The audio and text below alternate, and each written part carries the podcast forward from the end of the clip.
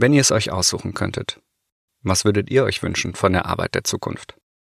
Flexible Arbeitszeiten vielleicht, vielseitige Aufgaben, dynamisches Arbeitsumfeld, persönliche Entwicklungsmöglichkeiten, stetige Qualifikation, obendrauf vielleicht noch eine Gewinnbeteiligung.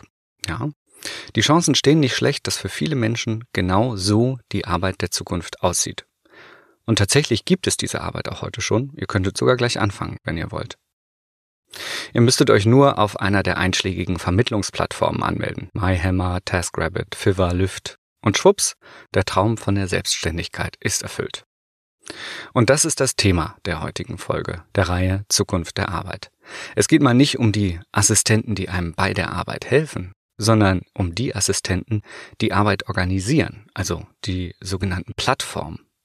Manche sprechen auch schon vom Plattformkapitalismus. Aber was ändern diese Plattformen eigentlich wirklich an unserer Arbeit? Darum geht's in den nächsten 25 Minuten.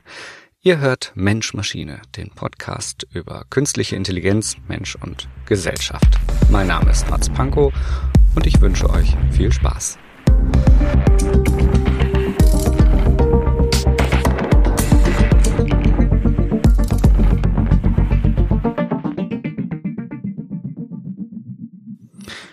Ja, das klingt schon alles nicht schlecht.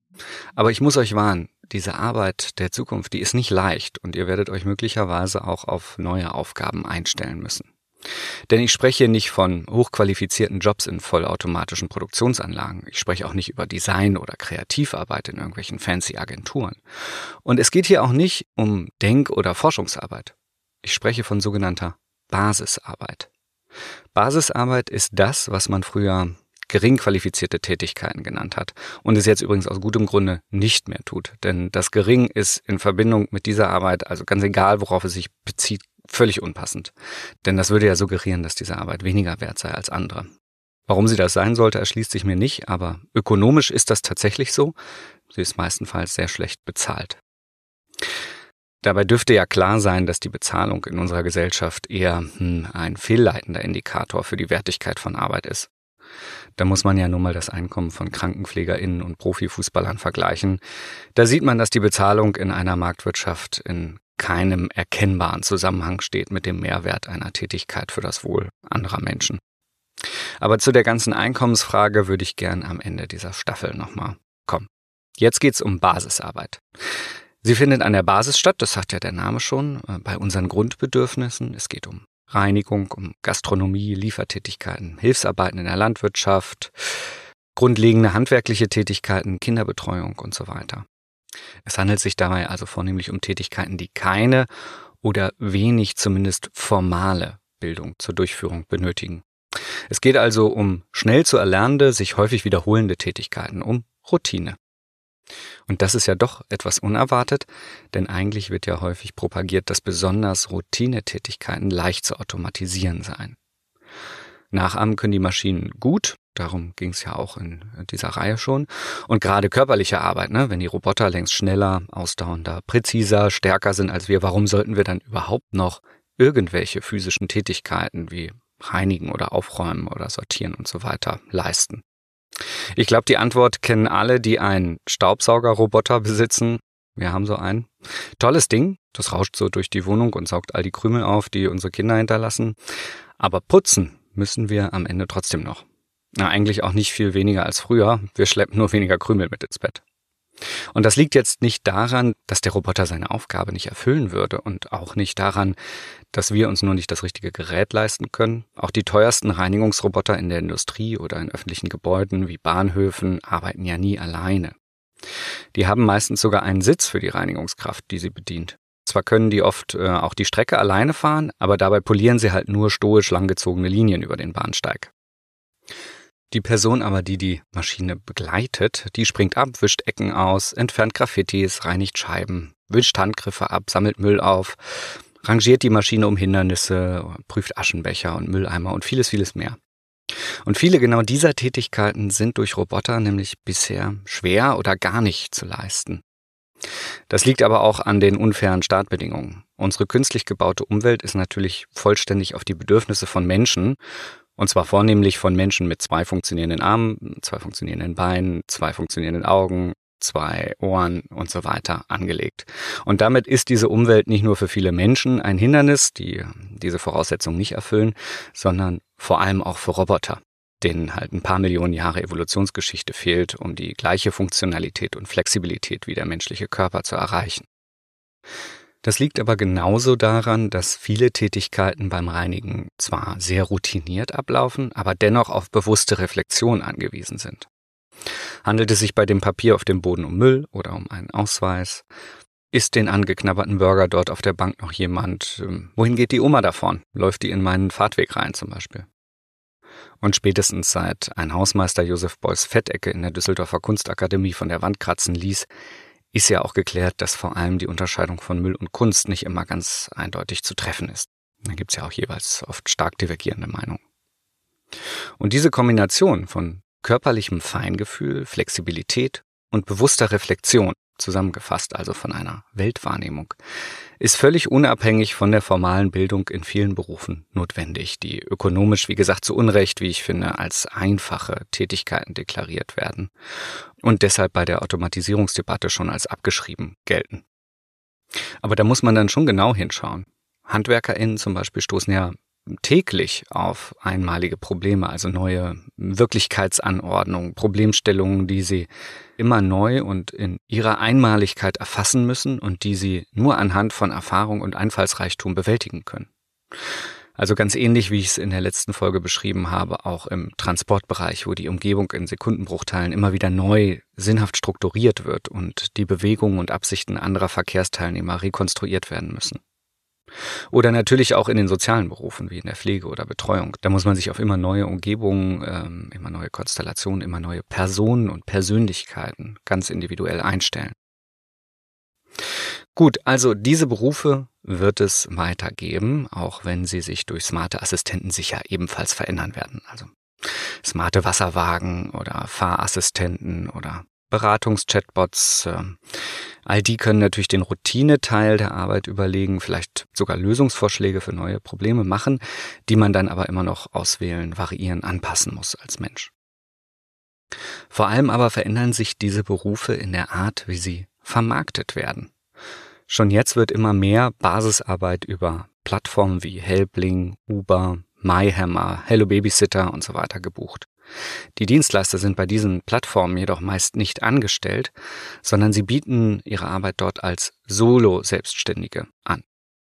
Die Plattformen vermitteln dann zwischen Bedarf und Angebot, also direkt zwischen Kunden und Arbeitenden, die Aufgaben, die die Dienstleistungsfirma, also zum Beispiel das Reinigungsunternehmen oder der Handwerksbetrieb äh, sonst gemacht haben, wie Aufträge akquirieren, genauso wie Abrechnung oder Qualitätskontrolle, das alles übernimmt nun ein Algorithmus. Der smarte Assistent ersetzt in diesen Berufen also nicht die Arbeitenden selbst oder einzelne ihre Aufgaben, sondern vor allem die Arbeitsorganisation. Die Chefs also. Das sogenannte mittlere Management. Volkswirtschaftlich hat das durchaus einige Vorteile, denn Management bringt ja keine keine Leistung auf die Straße, das kostet nur Geld. Und außerdem kann automatisiertes oder algorithmisiertes Management wie auf diesen Plattformen Angebot und Nachfrage so kleinteilig und effizient organisieren, dass dabei sogar neue Jobs und Branchen entstehen, also da, wo Menschen zuvor gescheitert sind. Mit Uber zum Beispiel nutzen ja mehr Leute Fahrdienste als Taxi, weil es durch geringere Qualifikationshürden und den fehlenden Overhead von so einer Taxizentrale günstiger für die Kunden ist und per App halt auch viel leichter zugänglich. Erstaunlicherweise ergeben sich aber vor allem bei der Schreibtischarbeit ganz neue Möglichkeiten, Aufgaben zu delegieren. Zum Beispiel Fleißaufgaben wie das Formatieren oder Säubern einer Tabelle oder die, die Übersetzung eines Textes, einfache Programmierleistung, Vorsortieren von Belegen oder die Erstellung von Designs. Das alles lässt sich auf Online-Plattformen buchen. Witzigerweise sind genau das oft die Tätigkeiten, die angeblich bald Computer für uns erledigen sollten. Das also, was wir gerne wie andere bereits automatisierte Leistungen, wie zum Beispiel Rechtschreibkorrektur oder Sortierfunktionen oder Farbfilter, einfach mit zwei Klicks zur Verfügung hätten. Und von der nutzenden Oberfläche her fühlt es sich oft auch schon bereits genauso an, als wären auf der anderen Seite gar keine Menschen mehr involviert, sondern nur Algorithmen. So gibt es zum Beispiel eine Assistenz-App von Edison Software, die automatisch Antworten auf E-Mails generieren soll, die ich äh, selber nicht beantworten möchte. Und tatsächlich stellte sich aber heraus, dass dafür gar kein Algorithmus ausreichend war, sondern haufenweise Menschen bezahlt werden, die sich ganz analog Antworttexte ausdachten und diese per Klick zur Verfügung stellen. Und diese sogenannte Pseudo-KI oder Pseudo-Algorithmen, die sind eher der Regelfall als die Ausnahme. Darum ging es ja auch schon in der dritten Folge dieser Staffel. Vielleicht erinnert ihr euch äh, an, den, an den Wiener Schachtürken, äh, der vor 250 Jahren die Menschen glauben machen wollte, er sei ein schachspielender Automat.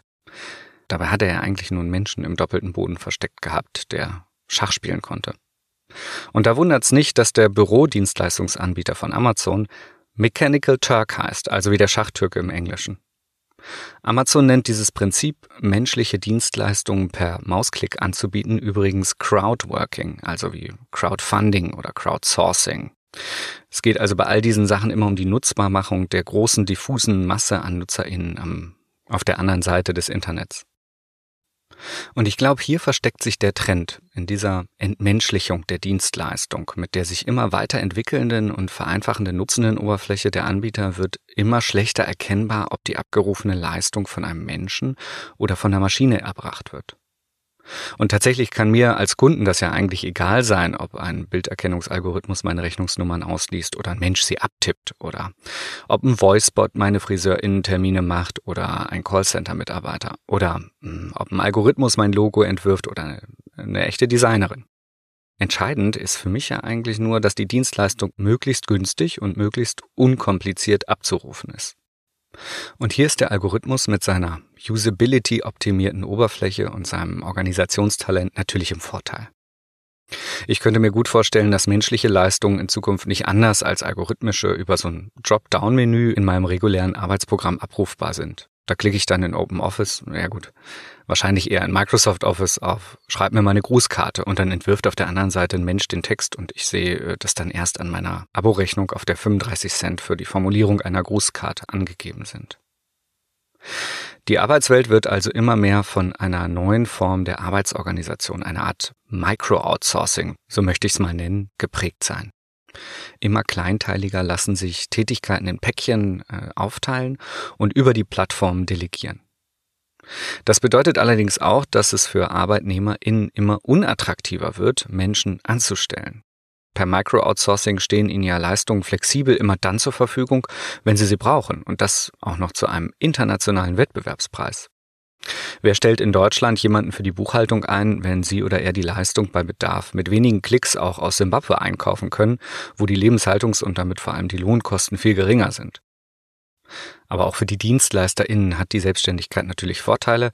Ich habe sie äh, eingangs schon genannt. Flexibilität, Gewinnbeteiligung, niedrige formale Einstiegsschwellen, vor allem für Menschen aus dem Ausland. Und das gilt ja in beiden Fällen, also für Menschen, die in einem anderen Land wohnen und die Dienstleistung digital von dort aus anbieten, oder für Menschen, die beispielsweise nach Deutschland eingewandert sind und hier ähm, ja eine Möglichkeit finden, ihre Leistung unabhängig von einem Arbeitsmarkt anzubieten, auf dem sie mit ihrer Herkunft möglicherweise ja wahrscheinlich sogar benachteiligt würden. Aber Selbstständigkeit ist natürlich auch sehr anspruchsvoll. Die verführt, äh, das kann ich aus eigener Erfahrung sagen, auch zur Überarbeitung, weil man ja für jede Mehrleistung auch direkt äh, finanziell belohnt wird. Das kann natürlich auch mm, ja, übermotivierend wirken, um es mal vorsichtig zu formulieren. Oder im Gegenteil, man kann sich sicher auch aus Angst überarbeiten, aus Angst vor dem Abstieg oder davor, dass die Jobs schon morgen ausbleiben könnten. Und gerade durch den globalen Wettbewerb, besonders bei so Bürodienstleistungen, fordert die Selbstständigkeit natürlich auch ständige Spitzenleistung. Denn nur wer perfekt abliefert, wird von den AbnehmerInnen auch gut bewertet. Und das ist natürlich ein besonders gewiefter Kniff der Plattform. Die Qualitätssicherung, die sonst Vorgesetzte übernehmen, delegieren sie einfach direkt zurück zum Kunden. Der oder die bewerten die Leistungen mit kurzen Kommentaren, aber meist auch nur mit Sternchen und machen so auf einen Blick die Qualität der Arbeit des Anbieters sichtbar. Das ist organisationstheoretisch ja natürlich eigentlich sinnvoll, weil es ja bei der Arbeit darum geht, dass die Kunden zufrieden sein müssen und nicht, wie es in klassischen Firmenkonstellationen sind, die Chefinnen, die bisher meistens die Leistung bewertet haben. Aber gleichzeitig gibt es auch niemanden, der oder die die Arbeitenden vor übergriffigen Kunden in Schutz nimmt oder auch mal einen Auftrag abbricht, wenn die Mitarbeitenden ausgenutzt oder sonst wie unfair behandelt werden. Nur wer sich also anbietet und auch bei den absurdesten Anforderungen immer ganz brav abliefert, wird gut bewertet. Und nur wer gut bewertet wird, wird auch vom Algorithmus wieder weitervermittelt. Also taucht oben in den Suchlisten auf, beziehungsweise wird dadurch von zukünftigen KundInnen natürlich auch wieder gebucht, bekommt also die attraktiven Jobs. Die Underperformer auf der anderen Seite werden automatisch mit der Zeit abgewertet, fallen in der Liste nach unten, werden dadurch weniger gebucht und damit praktisch aussortiert. Sie bekommen also irgendwann gar keine neuen Aufträge mehr. Gut, es ist nicht The Winner Takes It All, aber doch The Winner Takes the Most. Und das ist ja allgemein das Prinzip des Netzwerkmarktes. Wer also gut ist, kann viele bedienen, gut skalieren. Schon für die zweiten und dritten bleibt nur noch wenig Nachfrage und für die vierten dann gar keine mehr.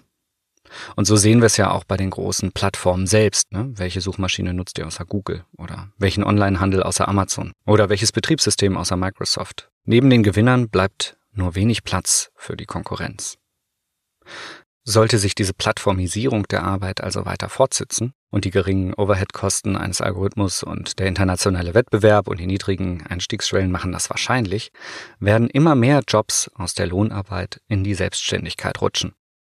Das bedeutet aber auch, Selbstständigkeit droht damit nicht mehr nur eine Herausforderung für Abenteuerlustige zu sein, ein Wagnis für wenige, eine Passion vielleicht sogar, wie bisher, sondern wird damit zum Zwang für viele, auch für Menschen, die das eigentlich gar nicht wollen, die das möglicherweise auch überfordert.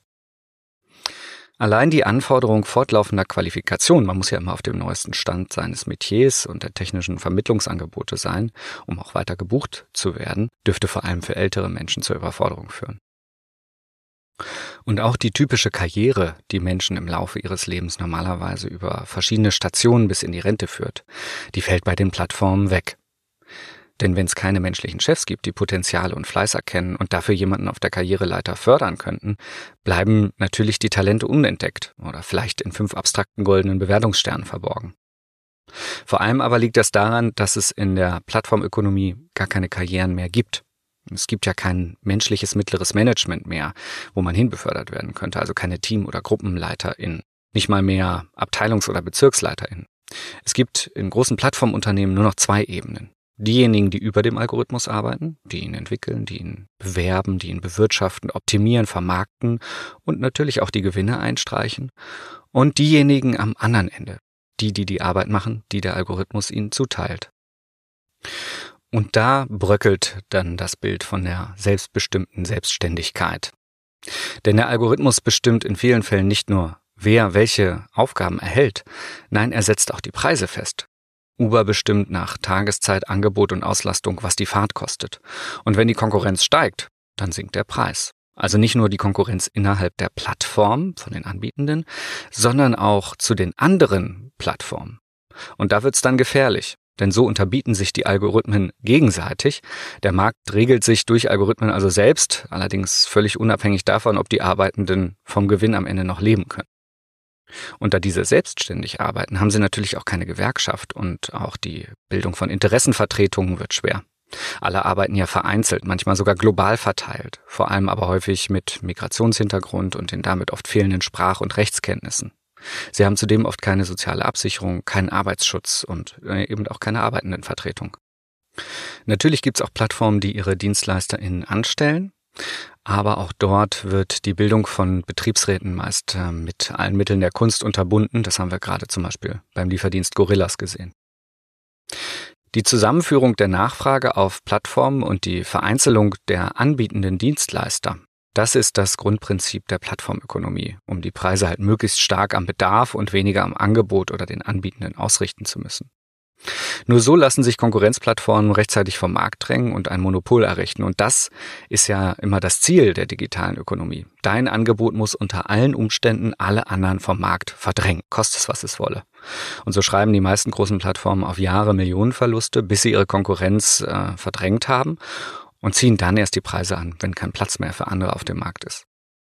Und klar, das ist durchaus effizient für die Kundinnen, für den Markt, aber spätestens hier stellt sich die Frage, Wie effizient darf eine Wirtschaft eigentlich sein, die von Menschen für Menschen gemacht wird? Aber das ist ja eine alte Frage. Es gibt ja Leute, die für das Primat der unsichtbaren Hand ihr Leben geben würden. Ich glaube, das liegt vor allem an der Schönheit der Idee, dass es ein einfaches System gibt, das alles regelt, so wie bei Religionen. Nur dass sowas in einer komplexen und pluralen Welt nie ganz funktioniert. Das zeigen uns die Algorithmen hier nochmal besonders klar. Mit ihnen lässt sich der radikale Markt verwirklichen und lässt dabei vom Menschen und für den Menschen wenig zum Leben übrig. In Deutschland stemmt sich die Politik übrigens zunehmend gegen die Plattformisierung der Arbeit. Uber beispielsweise stark reguliert und auch andere Anbieter geraten zunehmend in den Blick. Die Gewerkschaften bringen sich auch in Stellung. Die EU hat jetzt kürzlich verkündet, sie will Solo-Selbstständige von Plattformen Angestellten, Arbeitnehmenden in Recht und Gehalt gleichstellen. Aber ganz grundsätzlich stellt sich natürlich die Frage, wie lässt sich ein sozialer Ausgleich schaffen in einer Welt, wo Algorithmen die Gewinne zunehmend auf die wenigen Menschen kumulieren, die sie bewirtschaften, die also über ihnen arbeiten? Gut, aber jetzt nochmal von der abstrakten Frage zur konkreten. Worum ging es eigentlich in dieser Folge? Ja, mir ging es vor allem darum, dass viele Tätigkeiten, vor allem im Bereich der geringen und mittleren Qualifikation, zwar nur wenig von Automatisierung bedroht sind, aber ihre Arbeitsorganisation sich zunehmend verändert. Denn sie werden von Plattformen äh, an Solo-Selbstständige vermittelt und die Nutzung dieser Plattform wird immer einfacher. Und denkt man diese Entwicklung weiter, dann wäre es in Zukunft gut möglich, dass wir viele menschliche Leistungen, genauso wie maschinelle Berechnungen, einfach mit einem Button in unserer Arbeitssoftware abrufen können. Dieses Micro-Outsourcing würde allerdings bedeuten, dass Festanstellungen für Arbeitgebende immer weniger attraktiv werden, so wie heute viele Arbeitgeber schon lieber auf Zeitarbeitskräfte zurückgreifen, als darauf selbst Menschen anzustellen. Und damit würden immer mehr Menschen selbstständig, was großer Überforderung angesichts des großen regionalen, nationalen, teilweise auch internationalen Wettbewerbs bedeuten würde. Und dieser Wettbewerb der Dienstleistenden, der potenziert sich mit dem Wettbewerb der Plattformen untereinander und droht die Preise für Dienstleistungen automatisch bis an das Existenzminimum der Arbeitenden oder sogar drunter herunterzuregeln. Also kurz, neue Chancen für viele Menschen in der Basisarbeit, die Freiheiten der Selbstständigkeit versus radikaler Wettbewerb. Das ist der Deal der Plattformökonomie. Zumindest so, wie wir ihn bisher erkennen können. In der nächsten Folge geht's aber mit einer ganz anderen Frage weiter. Heute sprachen wir darüber, dass Plattformalgorithmen Teile des mittleren Managements ersetzen können, das Matching, ja Teile des Personalmanagements, die Vermarktung und Abrechnung. Aber wie weit geht das? Lassen sich unsere Chefs vielleicht alle automatisieren? Und was würde das für die Arbeitnehmenden bedeuten? Tja, das hört ihr in der nächsten Folge von Mensch Maschine, dem Podcast für künstliche Intelligenz, Mensch und Gesellschaft. Mein Name ist Mats Pankow. Schön, dass ihr dabei wart. Bis nächstes Mal. Macht's gut.